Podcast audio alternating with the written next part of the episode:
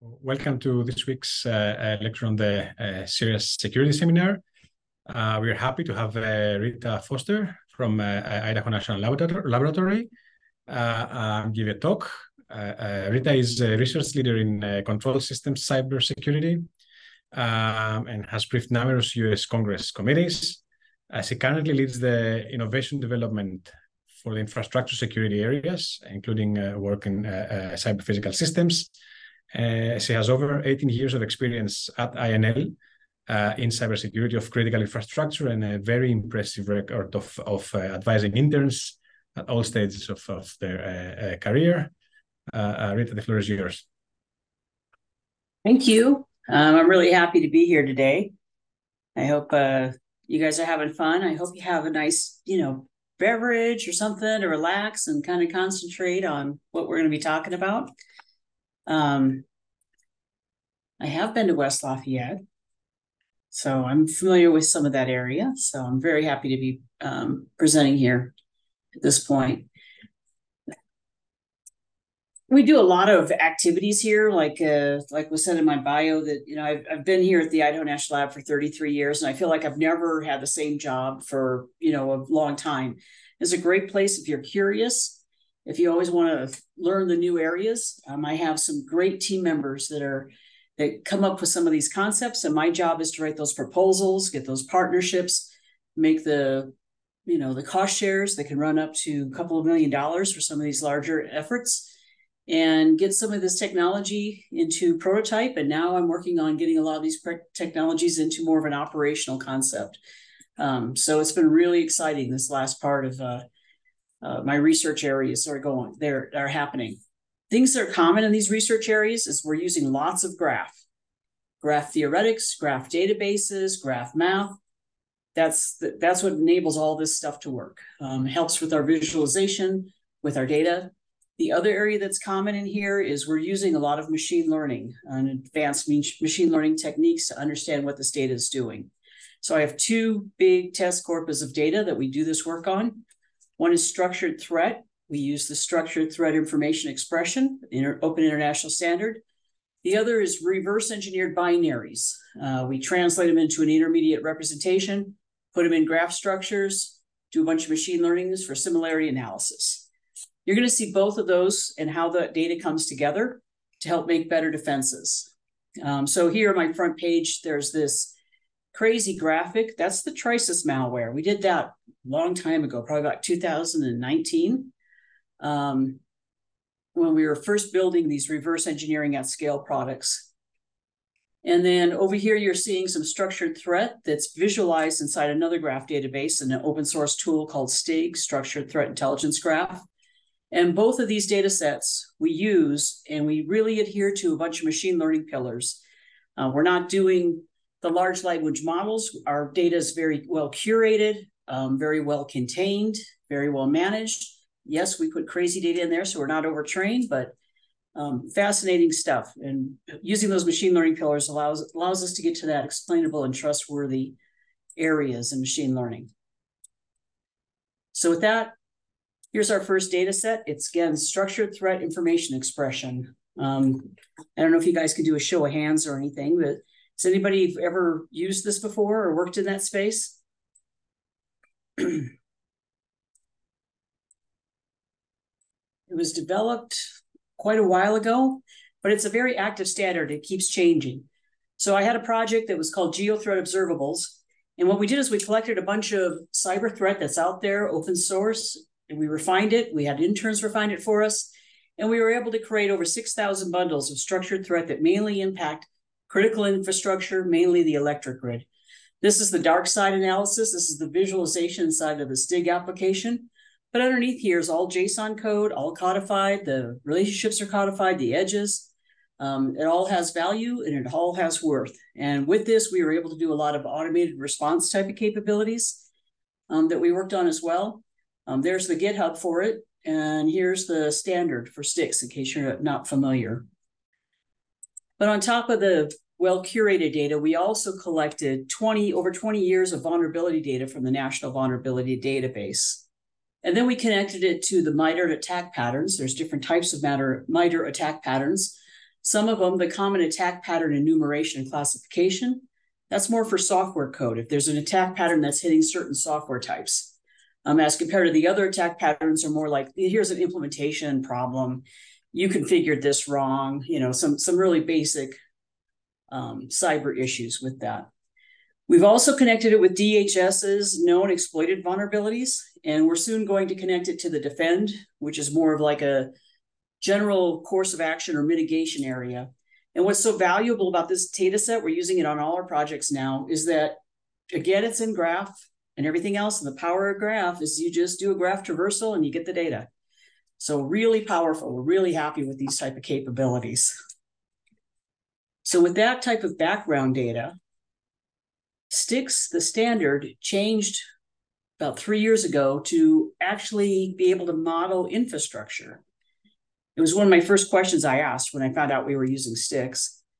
People laughed at me, but that was a long time ago. Now it actually does model infrastructure. So I was able to get an internal research project called Infrastructure Expression, and we were able to put some open source tools. We used a lot like Mimikatz and EtterCap, a lot of things are your common discovery tools that are out there. We just put them in a little bit better area, and then we would translate those results of what we find into STIX. Now I have them translated into an open international standard that anybody can understand, anybody can use in like a playbook or automated response or crossing between that operational and information technology boundaries.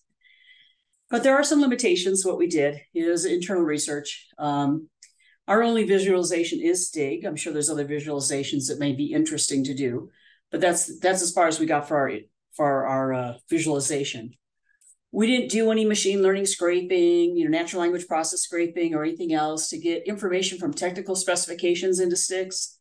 It was all made for having access to the systems and be able to grab those artifacts that are in an operating system that has power and has network. And there's some bugs in STIX, you know, it's open source code. You know, we work on it, but, you know, you have to be a little bit patient because of that. And then again, that physical access. This is for test beds. We have a lot of test beds back here where I work. We can go and put these different commands on these test beds and then have a nice visualization of what the network is doing and what the systems are doing. But you do have to have that physical access. You don't want to do this in an operational system. You can do 1Z, 2Z commands, but not the full-blown tool set. That's another limitation. You would impact operations potentially. We have instrumented some of these systems. We could tell you what the resources are being used at any time. But you just have to be careful. You don't want to put this on a live system that's being, you know, relied upon. But 1Z, 2Z commands, you can definitely do it. And the way this is designed is it's a, you can use it all or you can just use what you need to use. And again, we work in control systems, so we don't have a lot of Microsoft. So all this stuff works on Linux-based systems, embedded systems. We believe that some of it would work on Microsoft environments. We just never have done it. So STIG does work on, it's just an application. It's a web-based application. It'll work on multiple systems. But Infrastructure Expression needs to have, it's designed for embedded systems. It's designed for control systems. So here are the use cases I want to go through. We developed this, we got done with that project 2021, and we've been using it for the last 2 years on other projects. So the as implemented codified architectures, that's our first use case we'll cover. We'll cover how to find cyber observables to help you understand the operation of your systems. We were able to refine some of that in our California energy system for the 21st century. That's where we first did machine-to-machine automated threat response. We'd actually reclose breakers, distribution substations from remote locations. That was really a lot of fun. And then also our firmware command and control project where we started using some virtualized microkernel technology. One of the Purdue students, Benjamin Bond, was able to help us a lot in that project. So really appreciate his help. Right now we're using some of our binary analysis capability as an integrity checker for software bill of materials. You're not going to see a lot of that, but we just finished up the prototype like this week. We're making a presentation for that here really soon for our customer. And we use the codified reference architectures for like bigger information sharing. Like if you want to know everything that's happening in the solar industry, you want to see if the new exploit or vulnerability or malware coming out is going to have an impact, this is where you would use that data set. And then we have a current project right now that's called Zero Trust. It's for the industrial Internet of Things. What we're trying to do is actually measure, and maybe if we have some great repeatable measures, we can make some metrics using these codified attack surface concepts by putting different protection profiles on top of these systems and actually measuring the effectiveness or not effectiveness of these different techniques, hopefully getting to a trade-off capability. So with that, we'll start in with our as implemented codified architectures. So this is the main reason why we created it. This is what we use it for most of the time. We have a lot of other products that are like command line type of tool sets that really help you with this. If you want to do automated response on your own, there's something called STAR. One of our interns actually created that back 2019 timeframe. We also have an observable tool set, which will do things like what's happening with networks, what's happening with your security information event management systems or syslog type of activities, your operational logs, and a bunch of other areas. So you can go and play around with some of this other open source area. We have two other applications closely related. STOTE is the most current one, where you're going to take these different objects and sticks and prioritize them based on what your needs are and what your ability to defend. A lot of our asset owner partners really enjoy that application. So our key is to have evidence-based. Our key is to have things in an international standard so it can be shared. And this is what it kind of looks like. So after running these tools, we get these STIX objects and we can display them in STIG. And that's what you're seeing here. So we can do basic file trees. Here's files, file directories. So here's the names. What are the permissions? What's the size? You can put hashes in there, different hashing that you'd want to do if you want to fingerprint those. But it maintains all that structure again, because again, it's graph, right? So we can do that. We can go scan for vulnerabilities. We have scripting that'll scan the National Vulnerability Database, or we use a Greenbone product called OpenVAS, but it'll attach the vulnerabilities to the known software that's being run. Here's a software object, and it'll also tell you what your mitigation is, these course of action objects as well. So the great thing about STIX, this is all JSON code, the relationships, the icons, the edges, everything is JSON code. And inside that JSON code, you can put Python, you can put regular expressions, you can do all sorts of things. We have some massive code inside some of these for our automated response capabilities. The other thing that we can do is start building and putting these things together where you're finding the vulnerabilities and finding related malware. You're seeing a little bit something emerging that looks more like an attack structure here. You can also look at other areas with those specifics about what's actually running. Here's a human machine interface here that's running a very secure FTP daemon, and we know what version it is. You'll see that pop up again here later. And then on the network side, I hope you guys can see the videos because I have a couple videos in here. Are you seeing that video? Is something moving on your screen? So quiet.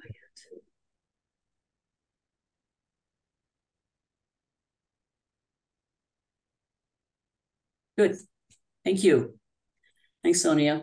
But what you're seeing here, this is a solar installation we have out at the site. And so you're seeing a bunch of Schweitzer gear. You're seeing a whole bunch of other areas. You're seeing, you know, which ports and services are connected together to which devices on that network. And inside that, the details of what type of protocols are running, what the version of the protocols that are running. We can put a lot more data in there, but you're going to have your MACs and your IP addresses, your ports, you know, very typical things like that that you would like to need. We can do this either by plugging into a span port or using just some PCAP files that were collected. So it's been very, very beneficial. This is the STIG application. You're seeing part of it. It's just a query. You can query different things. You can move things around. You can do you know, what's connected, what's not. All the icons on top of here, those are the STIG icons that are related to that data standard. So in this one, you have a bunch of ARP addresses, you got some ICMP going, and then for some meters, and then you have a Schweitzer RTAC system. So you can tell what it is, and inside that, the data will tell you what release, what revision, and then we can even get further down in that as well. So that was the as implemented use case for the gathering and finding expected cyber observables is really important.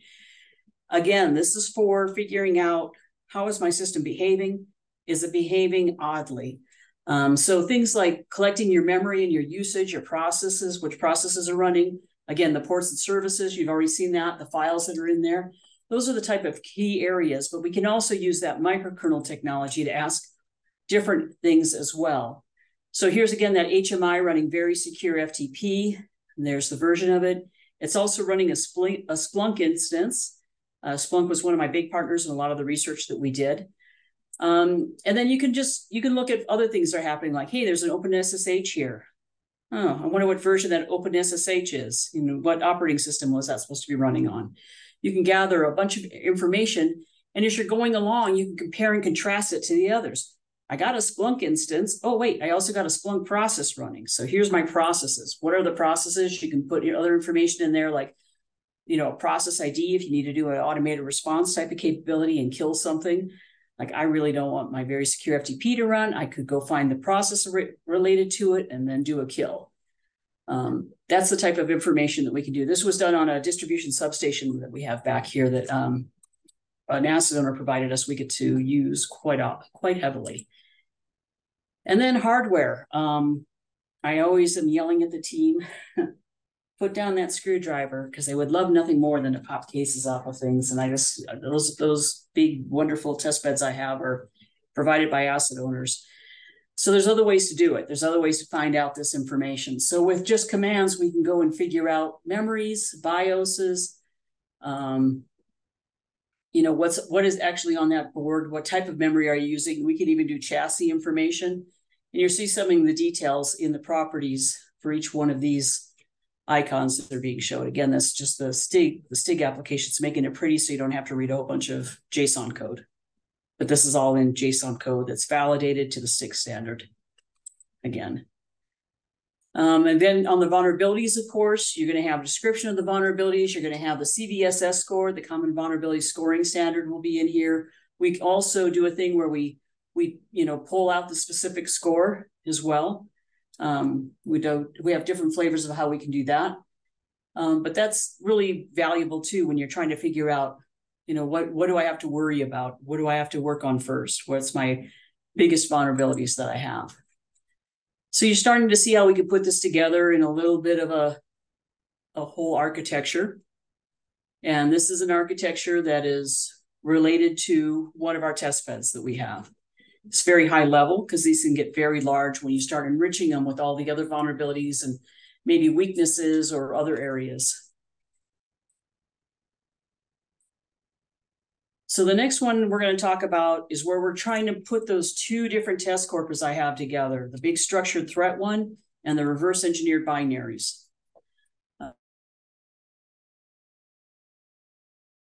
We have a lot of reverse. You're going to see one of the most simplistic examples we do of reverse engineering and machine learning to figure out if we have an issue. But then we're going to show you how we could translate those results into STIX, add that to also that infrastructure surface. So we have some other deeper details. It's not just a software running. We know which features are in that software. And then we're going to go into a deep dive example of some malware that we analyzed recently and how we can use these type of technologies to go and create some interesting mitigations. So this is our most simplistic machine learning notebook that we've ever done. We took two versions of very secure FTP, and we're doing a similarity analysis. We're using a feed-forward neural network on here, and you're seeing that everything's nice and labeled. That's not the way it is in the real world. And you're seeing an F1 score of 1, meaning this is a perfect match between this version of very secure FTP and that version of very secure FTP. In the real world, that's not the way it is. You just have these addresses, right? But this is for, you know, illustrative purposes. And what you're seeing is everything's a perfect match except for these three features sets. And two of them do not have a perfect 1.0, similarity analysis score there. The other one exists in one and doesn't exist in the other. So it's a really quick way when you have large data sets, large code, to be able to figure out what's the same and what's not the same. So with that, we can also visualize it in other areas. This is a discover flow capability that we have. And again, that graph database allows us to do a lot of these visualizations. This again is the very secure FTP, but there's this one thing that's hardly connected, and it's called very secure FTP sysutil extra. Well, that extra is a Chinese backdoor that's been around for a very long time. It's called the smiley face backdoor because if you put a colon and a right paren on there, it looks like a smiley face. And that's how that's your login and your password to get into this very secure FTP. What you're seeing down here is actually a way to toggle back and forth to the graph database. We're using right now we're using OrientDB right now for our graph database. We're thinking about changing it up, but we've used other things. Like if we're trying to run a whole bunch of stuff through limited computing power, we'll use like NetworkX. For some memory stores as well, but putting it all into a nice graph database really does help us. We can look at the individual blocks and we can look at the individual calls, but then we have scripts that we can translate it. So here's my very secure FTP. And then here's that sysutil extra. That's my smiley face backdoor. And there's all the blocks and all the different branches from the reverse engineered binary that we identified for that subroutine. And then once we have that, we can add that to a nice big referenced architecture if we felt like it. And that's our next use case that we're using these tool sets on. There's a lot of need for codified reference architectures, especially in control systems. I mean, I would love everybody to allow me to have access to all their equipment and I could go and codify all this stuff all the time, but that's not realistic. So things for like the solar industry that's extremely emerging, all these solar grants are happening. They want to put all these architectures out. It's good to be able to write a codified architecture that would show what's in the realm of the possible. It's not going to reflect what's as implemented, but it's going to reflect if there's a potential that it's using these type of architectures or other spaces. And that's what this is. We did a lot of this work this summer with our interns. Here's one of a building management system. You can see it gets really big, even the first versions of it get large. They even get bigger as you're going along. We have a blow up of one of the areas, which is a old ABB control system that's now Rockwell. You can see all the vulnerabilities associated with it. You can see the details for the vulnerabilities. And you can have some observables of how you would know this was actually being in there. And again, evidence-based that here's what Rockwell says how to fix it. Here's what the ransomware is according to the Rockwell update. And you can get some really good specific information by just, tooling around in this code and reading what's in there or linking on the different dynamic links for other areas. And then here's where our wave graph enrichment data comes in. If you look at every single vulnerability, it's just too much. It's just too much data. But the vulnerabilities are grouped into weakness enumerations. And the weakness enumerations also have a hierarchy as well. So by using the weakness enumerations, we can bundle some of these vulnerabilities together in multiple weakness enumerations and then associate them with the different attack patterns that help you understand which areas of your system you need to protect. And you get a lot better picture of what's happening. This was an example of a bunch of inverter-based resources, a bunch of things making a DC current like from a solar or from a battery going to work on an AC system. And we were able to get the initial information, do that graph traversal, clean up the data a little bit, and we get a lot richer data, a lot more detailed data that you can start doing some prioritization on to figure out which issues you want to work on before other issues. And then our last area that we're working in is codified attack surfaces. I've been hearing about attack surfaces for a long time, and it's usually just someone saying the word attack surfaces. There's a little bit of math behind it, but not too much that I've seen so far. So by putting all this stuff in a graph database, it opens up a whole new world of our capabilities. Benjamin Bond and other interns are working with us on this internal research we're calling Zero Trust. It's a Zero Trust of industrial Internet of Things. We have a test bed created here. We have other partnerships with other universities that have test beds that are created. We've pulled the firmware from that. We have, we're analyzing it now, but we have codified every one of those end devices. And now we're starting to do the data links between them and just trying to get enough information. We don't want every single PCAP, but we want a representation of what works should be expected. And actually Benjamin Bond did a lot of this work. I don't know if he's on with us today. If he was able to join us, I didn't look at his class schedule. But Benjamin Bond has been working with us since the firmware command and control days. And he was able to put in an invention disclosure on some new scripting that he did that actually would change some of the information. Right now, our stuff works on TCP/IP, UDP, hardwired communication. He was able to create some stuff that's working more on Wi-Fi and specifically ZigBee, the ZigBee protocols, and create those into structured threats. So we're really happy with that work. Here you're seeing a tax structure of one of our hubs inside that inside of our test bed. This was created by Alyssa Taylor from University of Idaho, and then a lot bigger data from Benjamin. And then this is from Benjamin's poster that he provided. He's collected a lot of data. We were able to do a lot more information sharing now that we can understand ZigBee and Z-Wave. Z-Wave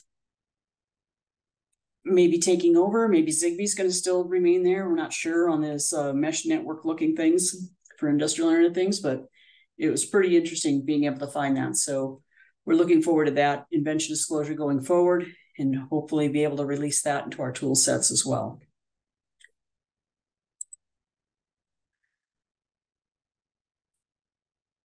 So the other concept is this automated applicability and information sharing. And this is where we have this larger test case.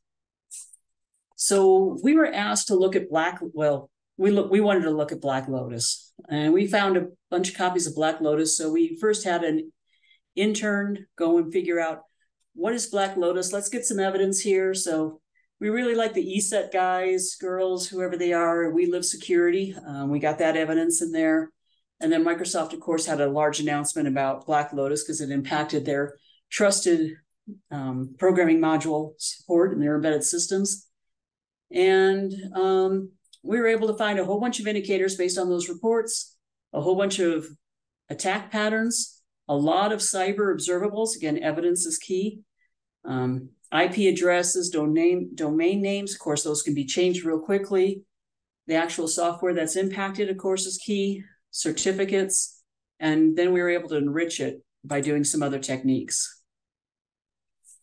But Black Lotus is part of a bigger operation of what we call bad boots malware. Dr. Shea Wolf, she's the one who termed bad boots. But we had another one of our researchers, Brian Beckman, he looked at this stuff, and it really is working on the unified extensible firmware interface. Remember how you said BIOS earlier? No such thing as BIOS.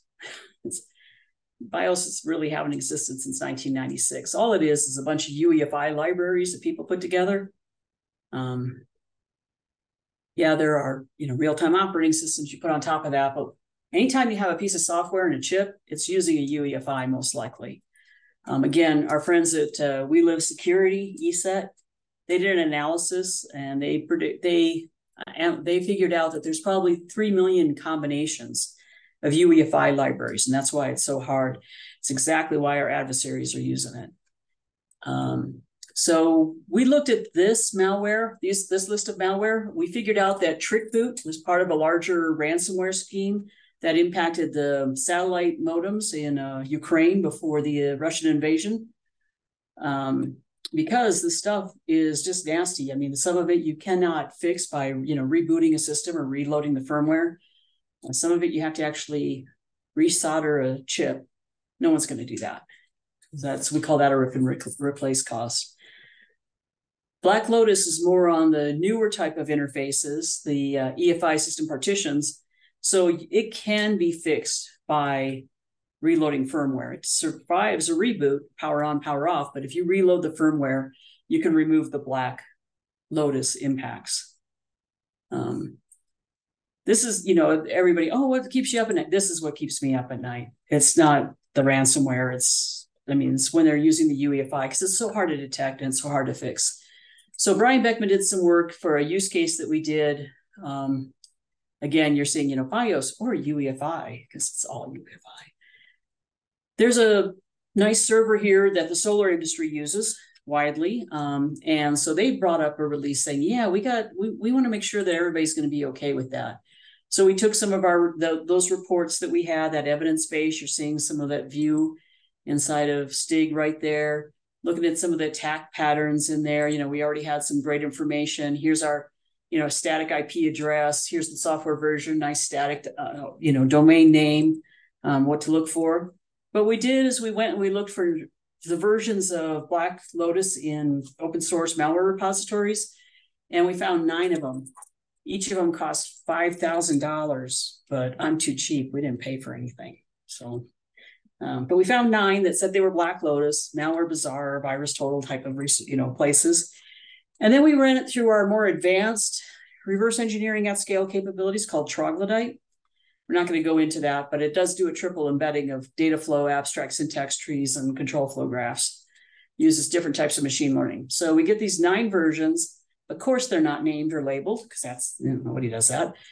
And then we ran it through, you know, just how much features did the Troglodyte identify and put in that graph database for us. And you're seeing these 9 very distinct distributions of features in these samples of malware. And so then we do a quick similarity heat map. So we're taking all the features in this F1 stamp here and comparing it to 4B and 5.1 and everything else. So then if it's light, it's a perfect match. That's why you got that asymmetrical confusion matrix looking thing. But F1 related to 4B, you got to disconnect. That's dark. There's not a lot of similarity. More related to the other tall areas, not so much related to the 3 stubby areas at the end. It's common sense, but we do that just to make sure we think we know what the data is was happening with the data. We have other visualizations called binary visualizer. Here we're taking the 3 stubby things at the end, and just by the concentration of the color, this is yet a heat map that's based on individual features inside of individual functions. You can see that these 2 here are very closely related, but that 3rd one is a bit different. There's a lot of things that are not quite as similar. They're showing up in that darker color. And then we did the same thing for the 4 tall pieces of malware. These 2 are very similar. This one, kind of similar. This one, a little bit similar, but not quite. I'm running through this real fast for the details, because this isn't the focus. But we were able to find out other things like this big installer is putting in, this is really related to this smaller stack here of malware that's supposed to be Black Energy. And we were able to figure that out and find some great matches here. But what we found out when we looked at these 2 small ones, because I have like 6 million samples of malware sitting someplace in a server with my name on it because my team hates me, we were able to figure out that these 2 things are very related, and they're not exactly Black Energy. They're a keylogger for something called Attor, because we can do a quick similarity analysis. So our bottom line is, here's the 2 Attor pieces of malware. These are the 3 UEFI rootkits or bootkits. These 4 are installers, and this first installer actually installs this rootkit. We were able to figure that out in just a couple of hours with these technologies. So it's been really fun working with that, but nobody cares until you make it actionable.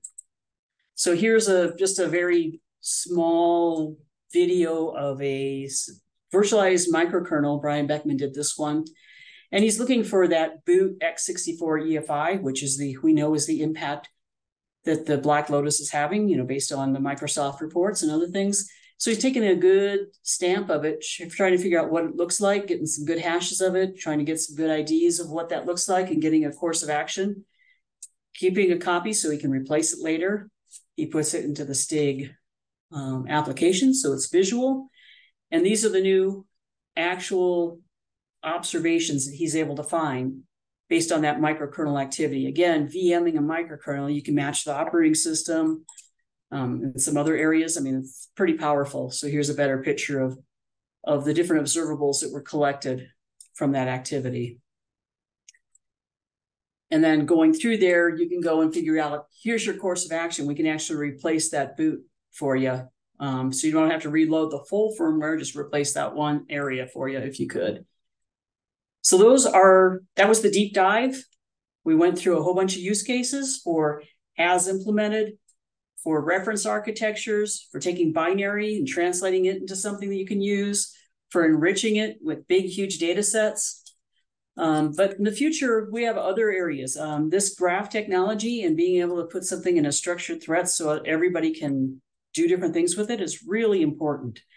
We really like it. And so we have some other proposals hanging out there. Hopefully they'll get funded at some point. We have some past references. I have the infrastructure expression based ones mainly in a nice yellow color. And the other ones are more for the reverse engineer binaries. And that's what I have for the seminar. I know we covered a lot of really high level things, but I wanted to show you how we could take these two data sets, really different structures, but they're both graph, and we could start playing with them together now that we've been working with them for a while. So.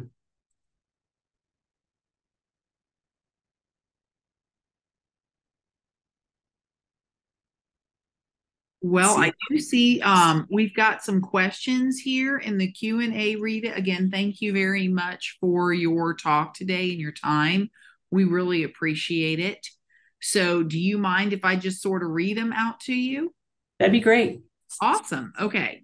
So actually one in the chat, I think I will start with that one, then I'll go to the Q&A.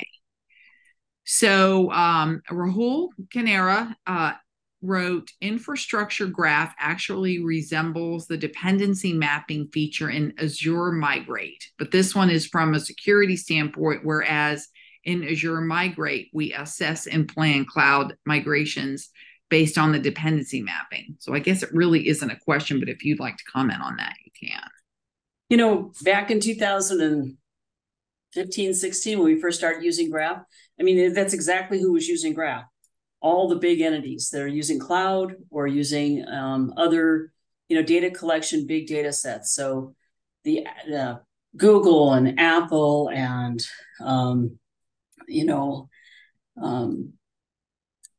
Amazon, all the big ones were using that. I mean, that's how we started using graphs. Like, wow, they're using it. They're doing this stuff with it. How could we apply this type of technology to go and use it for something that's very specific to what we want. When STIX changed from XML to JSON, our head researcher, Jed Hale, took one look at that and said, it's JSON now, it's object-oriented, I'm gonna put in a graph, I'm not gonna deal with it any other way. Because my team really didn't want to program in JSON, and they really didn't want to program in XML. But putting it in a visual, doing that was really great. My team would rather do a little bit more embedded programming. It wasn't there, that's not where we're experts in. So that's really helped us too. We've gotten a lot better at JSON code, I have to admit, but yeah, when we started this off, we didn't know it, but yeah, that's how we started. That's a great observation. And that's why both Azure and AWS is really interested in these technologies. I have partnerships with them. So I'm hoping to turn the corner on that and get a new proposal and new concept together with some of these techniques. Awesome. All right, so now I'll actually go on to questions. Solomon Sonia asks, what platform was used for the reverse engineering? Was that done by hand? Oh, God, no, no. Again, our main researcher, Jed Hale, we have a team of reverse engineers. We have probably the biggest group of reverse engineers that focus on control systems you can imagine. We've been doing this since 2009, heavily. We were doing it before 2009. But you can never, we call it an unobtainium because we're a lead lab for nuclear. You can't get enough reverse engineers to reverse engineer by hand. And oh my God, what a horrible task to do something. And oh, now it's doing this and now it's doing that. Right. The reverse engineering tools that we're using right now, we have one product that's pseudo open source. There's export control issues because the US government doesn't want their automated reverse engineering tools out to foreign entities. But that uses Anger and VEX. And then the intermediate representation is VEX. We put that into the graph database. That's what you saw in the very secure FTP example. Then we also, and we kept everything that we can open source, and we have shared that with universities that we're partnered with. We've shared that with other national labs. We have licensed it to one provider who's also using Graph in their cybersecurity needs. So it's gotten, and we're using it. We're still using ActDisco, annotated, translated, disassembled code. We still use it. We use it multiple times every week. The other reverse, we have a lot of reverse engineering tools. We have something called Travolta because we're so bad at naming things. Travolta is a mapping between the VEX intermediate representation and the binary ninja high, medium, low intermediate languages. All of them go into graph databases so that we had a forward path to do our troglodyte. We call one of our highest capability products troglodyte. These are based on static binary machine code, but when we get to troglodyte, we got data structures to do with, here's where the data starts, here's where the data is used, here's where the data is changed.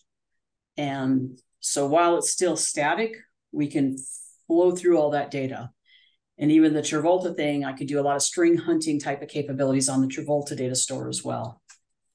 So no, it's not done by hand. That's a long answer. I'm sorry. No, you're good. Thank you.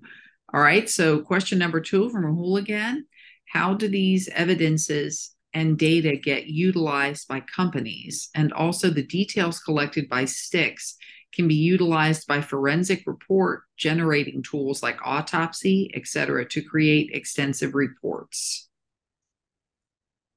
Yeah, the STIX is extremely data rich, and what we've been able to do with it is unbelievably data rich. We use it for so many things. The first reason we used it was for machine-to-machine automated threat response, and we were doing machine-to-machine automated threat response on distribution substations where your response times is measured on the cycle clock of that relay.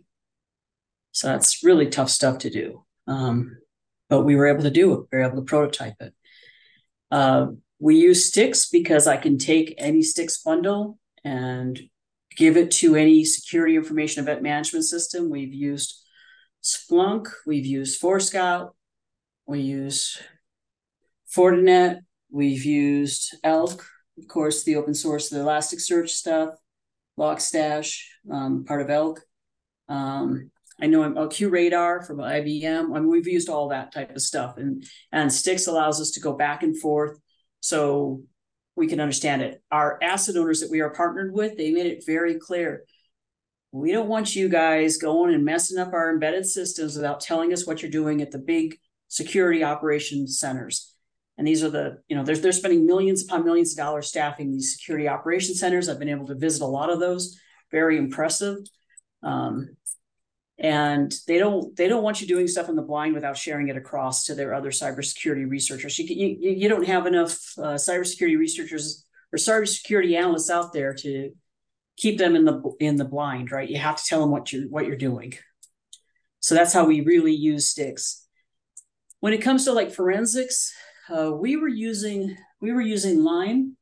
What were we doing now? Volatility. We were using Volatility and LIME. We were pulling some things out of some memory areas. We were doing that. We got some really great results. At the time we were doing it, Volatility was changing from version 2 to version 3. So we had changed the data structure. So we had some issues with that. And there wasn't a lot of plugins for Volatility 3. So we just kind of went, we're going to put that on the back burner. But you're absolutely right. You can get some great forensics information. So instead of doing that volatility, the LIME and the volatility stuff, we were doing just let's just create a VM. And let's just do this microkernel technology. We made a microkernel for something else. really didn't like it. But this is a great use case for it. I can grab observables. I can see what's happening on a system. I can recreate things. We like that. I don't know where we're going to go with that yet, but I think it has a great potential. Wow. Okay, great. Thank you. And then Solomon asked a question that he found the answer to and thanked you for the reference papers. But the question is, I'm interested in the binary analysis platform you mentioned for code similarity. Do you have papers you could reference on that research? And is there a way I could reach out to you for more questions? Then at the bottom, he or she, I'm sorry, I'm not sure, thanks you for the references of the papers. Is that the slide that we're looking at? Yes. Okay, yeah. Perfect. Yeah, there's more to come. We have more publications in the works. I started mentoring interns about 5 years ago. Right now I have 5 interns. One of them is Benjamin Bond at your school. Nice. Boilermaker. Yeah, he's been doing some great work for us. And, you know, Benjamin did put in an invention disclosure this last session.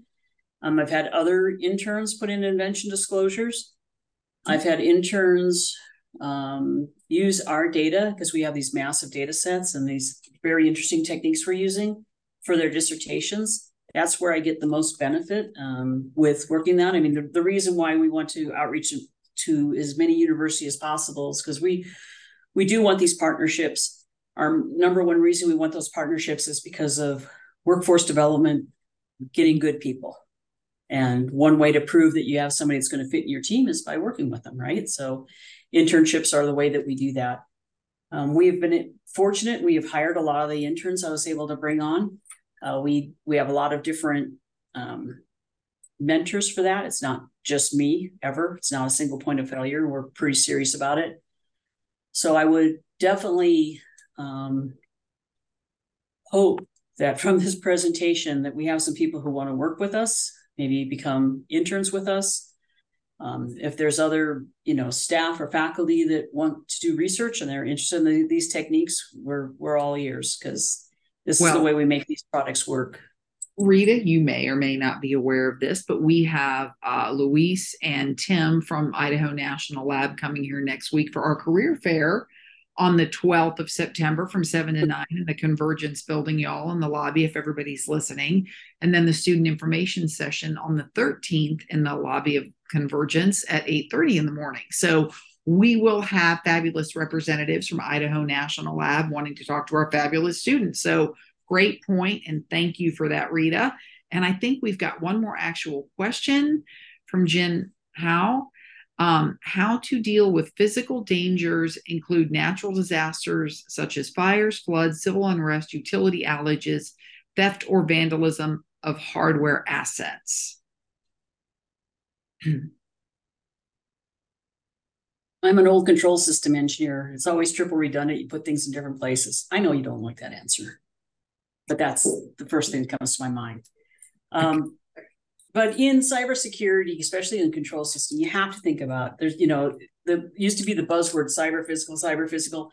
It's a way of life, right? You do have a physical asset. That physical asset can be damaged many different ways. We have done studies on electromagnetic pulse impacts, impacts to the power grid for geomagnetic disturbances. There are a lot of things that can impact what's happening. And you can't ignore it. You have to address it, right? So the vast majority of the work I've been doing is with people in the energy sector. Okay. I've gone to many facilities. They do have a lot of, gates, guns, and guards, locks and keys for the physical protection, but it's still not always enough. In this presentation, I showed you some stuff about EMV and STOTS. It's this web-based it's a rank order list for risk, but it's a rank order list. I mean, that's what it is. So we actually have another proposal that people are talking to me about that they want to put all these different risks to certain things together and try to analyze it together. Again, it's graph underneath so that you can have a nice, some really good data analytics that you can do with that. Right now it's tuned for common vulnerabilities and enumeration. Common vulnerability exposure, common weakness enumeration. That's what it's tuned for. We had a project that did a little bit of more software quality type of stuff, but there's no reason you can't put, here's my substation, here's a rifle, what can they do? And you can put those different outcomes in there in a rank order and play a lot of what if games. That's what it's designed for. Great, thank you. So Rahul, just thanked you again for your insight, interesting concept and supplied in the tool too. He will dive more into that, see what he can pick up.